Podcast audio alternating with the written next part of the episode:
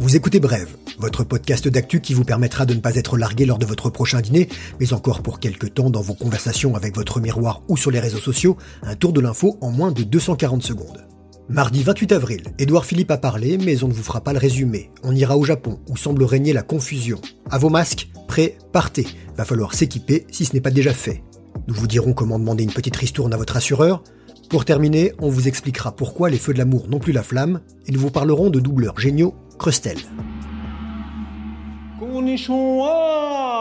Au Japon, on espérait avoir saqué l'épidémie. Apparu dans l'archipel mi-janvier, le gouvernement pensait d'une prise de karaté l'avoir maîtrisée. Le nombre de cas est reparti à la hausse, plus de 13 700 malades diagnostiqués, moins de 400 décès déclarés. À Tokyo, Osaka et Kobe, on ne rit pas. Ce sont les villes les plus touchées. Et ce qui pourrait ressembler à un nouveau foyer de contamination a été détecté à Nagasaki, sur un paquebot. Près de 100 personnes testées positives. Le Premier ministre Shinzo Abe et son entourage sont accusés d'avoir minimisé l'ampleur de l'épidémie en raison des Jeux olympiques initialement prévus cet été, mais reportés d'un an. Des JO qui pourraient tout simplement être annulés si le virus n'était pas maîtrisé d'ici là. Après une période d'insouciance et de signaux politiques contradictoires, de directives pour les petites entreprises aussi fumeuses que le Mont Fuji, ou encore des écoles fermées, puis rouvertes, puis refermées, coup de katana, jeudi dernier. L'état d'urgence mis en place dans seulement sept préfectures début avril est étendu à tout le pays. Il faut absolument limiter les déplacements lors de la Golden Week, qui concentre quatre jours fériés entre demain et le 5 mai.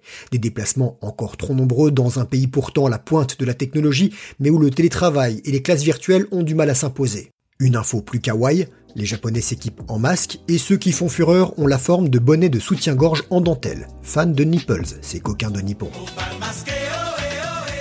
Des masques. Justement, on va en avoir besoin pour notre déconfinement de demain. Alors quand je dis demain, hein, je parle du 11 mai, on s'entend.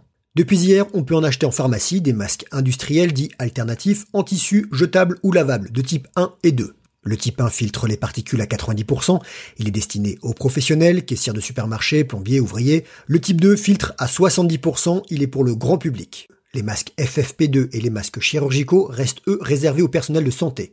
Pas la peine de se précipiter au risque de se faire moucher. Les commandes avancent masquées. Les pharmaciens sont approvisionnés au compte-gouttes de nez.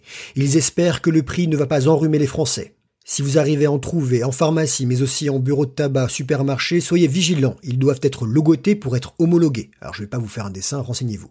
Valérie Pécresse, la présidente de la région Île-de-France, a annoncé la distribution gratuite de 2 millions de masques pour chaque abonné au Pass Navigo, qui, on sans doute, ont tous hâte de reprendre RER e et métro. Vous pouvez aussi vous mettre à la couture ou demander comme moi à votre belle-mère. Au passage, merci Martine. Du tissu en coton, des élastiques, c'est artisanal mais c'est pas mal, lavable à 60 degrés, mais pour qu'il reste efficace, il faut absolument le sécher dans les deux heures après sa sortie de la machine. Je l'aurai un jour. Je l'aurai je l'aurai un jour. Oui, je l'aurai ce remboursement de mon assurance. Confinement oblige, votre voiture, moto ou scoot reste sagement stationnée. Depuis le 17 mars, le trafic routier a chuté et par conséquent, le nombre d'accidents a lui aussi diminué, divisé même par 10.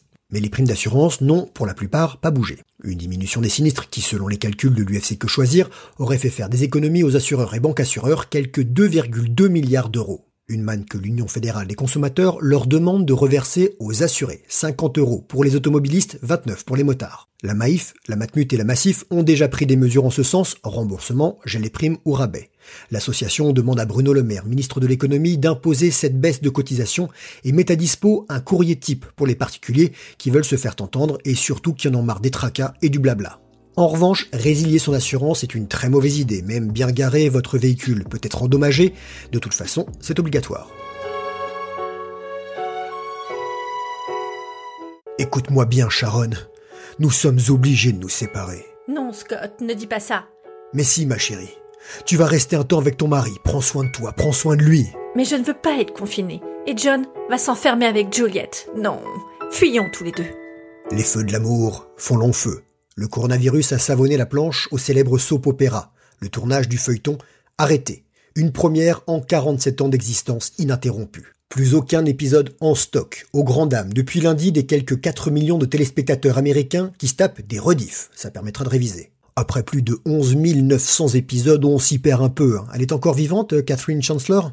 La diffusion française sur TF1 a trois ans de retard sur les épisodes américains et chez nous les fans sont à moitié rassurés, les séances de doublage sont elles aussi arrêtées. En parlant de doublage, du bon, du vrai, sur les réseaux, suivez Crustel, C-R-E-U-S-T-E-L.